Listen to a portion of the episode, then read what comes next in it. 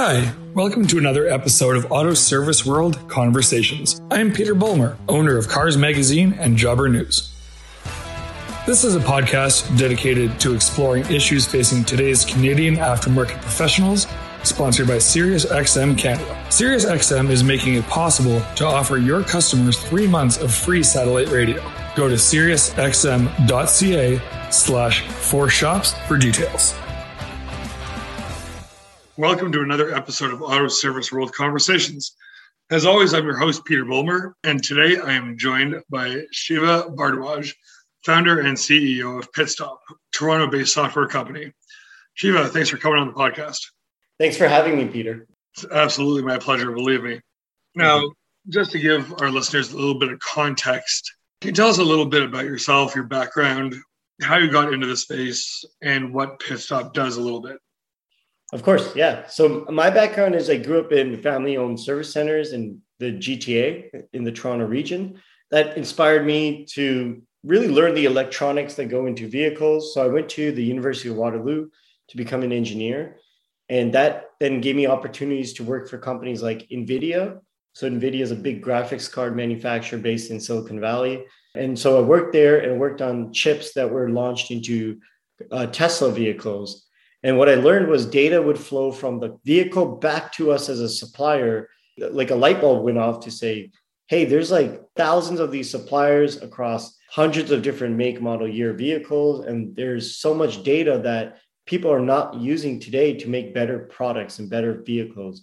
And that's something that I wanted to get involved with and solve. So we started Pitstop with the focus of taking the data that's available from vehicles so there's already 300 sensors on average on a vehicle with between a dozen to 100 computers on average. And the data being generated from that, we're pulling all that information into the cloud. We're running AI algorithms to detect when different systems are going to fail or not, and then predict that and share the information back with the customer, the fleet manager, the car company, and their supplier. So that, that's really what Pitstop's doing and where we're focused in my background. Shiva, I've known you for a little bit now, and when we first met, you were kind of more into the hardware game, and now it seems like you're a little bit more software cloud focused.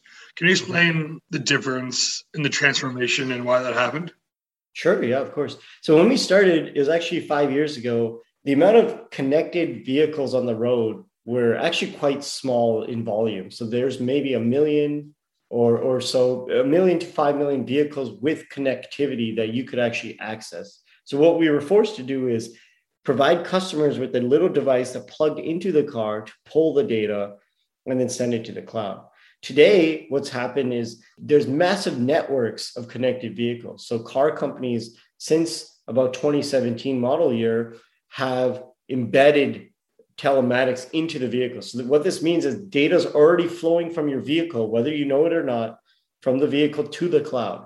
And so we're a- able to now tap into that volume of connectivity and provide the analytics and not have to worry about connecting to the car directly. And so that's been the ma- major change and transition as both the market and we've uh, evolved over time. Yeah, that's super interesting. And it kind of sounds like car companies are almost doing half the job for you in a sense. Right, that's right. Now, I'm a marketer, I'm a publisher. I try to be a podcast host. I'm not an engineer. I don't have the sort of hard technical skills you do. Explain to me like I'm five, or in other words, explain to me like I'm a marketer. How does your product work? Give me kind of a walkthrough in layman's terms. So today, vehicles have connectivity, and there's all these sensors, and all the way it works is with a few clicks of a button, our application is able to get access to the vehicle's data.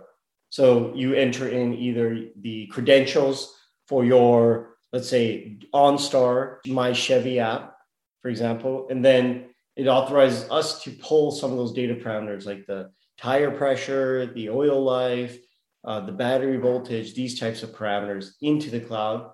And then we run all these algorithms. And then when there's a potential issue of some sort, then we're able to send an alert back to the user. But the, there's other use cases. So when you think about fleets, they have thousands of vehicles in some cases. And so and they can come from different types of vehicles. So it could be a gm it could be a ford it could be a heavy duty truck. And so in those examples, there's typically connectivity coming through companies like uh, Geotab, Fleet Complete, Samsara, Verizon.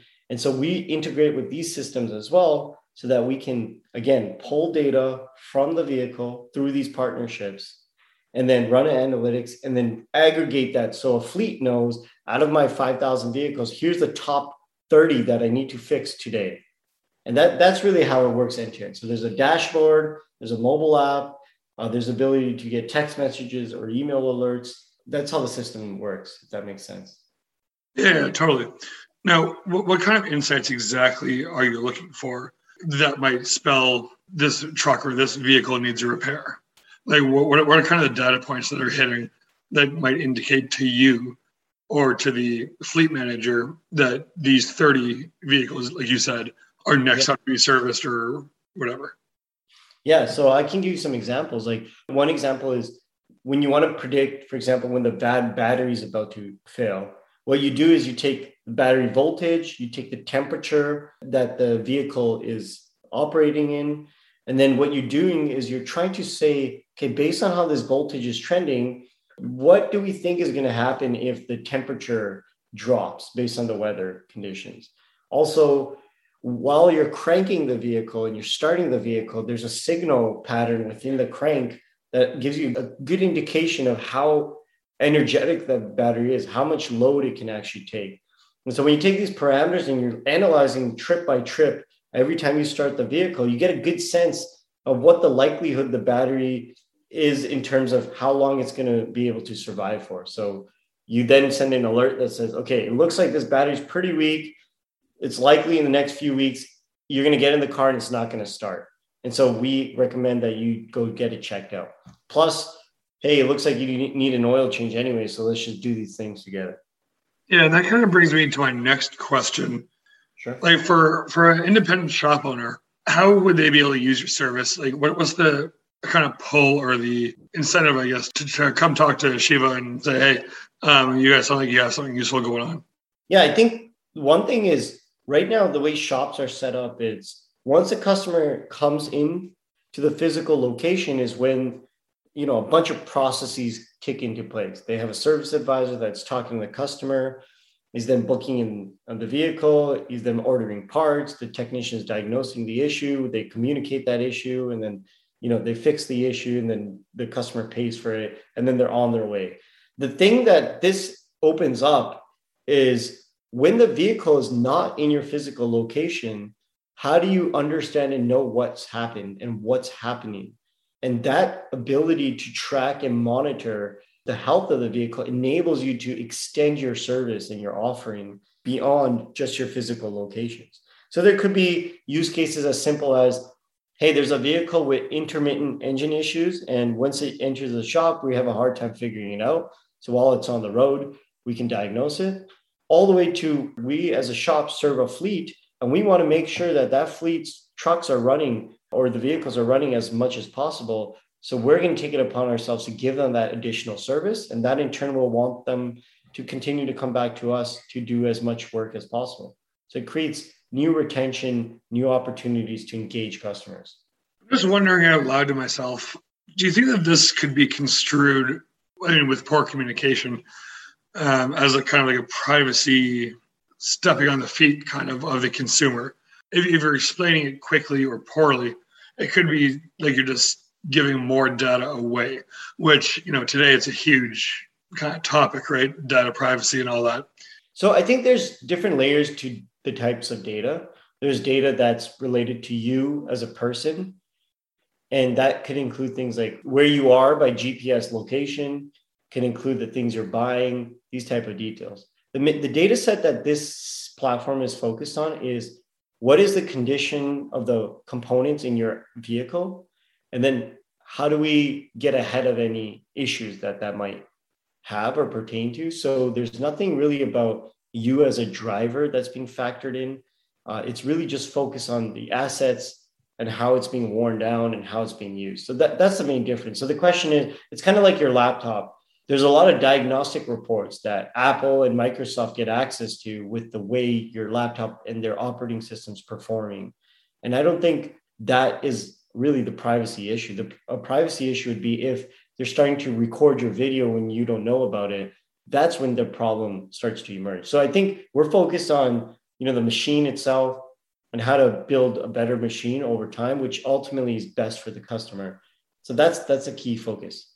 That laptop example kind of put it into perspective. Like, you know, I get Windows crash reports all the time. I mean, I probably need a new laptop. That's a whole other issue.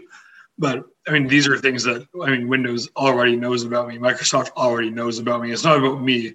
It's just about like the hard parts in my laptop. Right. Exactly. Now, this is really interesting because I think you're kind of in a unique scenario to look at large macro trends just because of the amount of data that you have on fail rates, on you know preventative maintenance, and all this kind of thing, as well as being in the space of connected cars, being kind of on the cutting edge of automotive technology. What are one or two trends that you're keeping your eye on? Oh yeah. So one thing is obviously there's a huge transition to electric vehicles. That's very important. To the sustainability uh, initiatives, as we think about electric vehicles, there's there's less parts. Obviously, there's no maintenance. These types of details, as we know it, though. So this is the key. It's as we know it. The types of things you're going to have to do are very different than what we have to do on a combustion vehicle today. And what I mean to say is these vehicles are brand new. They haven't been tested uh, with hundreds of thousands of customers yet, a lot of them. So defects, issues around the software, around batteries, around the way these systems work in cold environments versus warm, these things all still need to be ironed out. So there's going to be a ton of issues that are different than what we experience today. And I can already tell you, if you have a Tesla and you have a major issue, that vehicle's out of commission now for eight weeks or, or even longer because of access to parts and the right technicians and all of these details. So th- there's a lot of transition that will happen. And in that, actually, I think creates a lot of service opportunity, but it's different. So the types of ways that service is going to happen is going to be new. And, and I think that's where this type of analytics becomes more powerful uh, because it's going to be remote first. So it's in the cloud, it's doing the analysis, and then it's helping uh, streamline the process to go get it fixed. So, so that's the an exciting change that's happening in the market that I think we're we're seeing through our data uh, is going to be be good for the types of technologies that we're building. Yeah, and this may be off topic a little bit. I'm not sure how much Pitstop or you personally are affected by this, but you kind of mentioned something that was interesting. The, you know, if your Tesla has a malfunction, I mean, you're kind of out of luck for a couple months because of all these supply chain issues. I mean, the supply chain thing is, you know, hopefully at kind of at its peak of being bad right now, particularly with the semiconductor market, which I know you're pretty involved with, at least peripherally. Mm-hmm. Are you seeing any alleviation to that? Or, I mean, I'm not sure how much you get affected by the supply side of that, but I mean, maybe you just have some offhand experience. Yeah, no, that's a good question.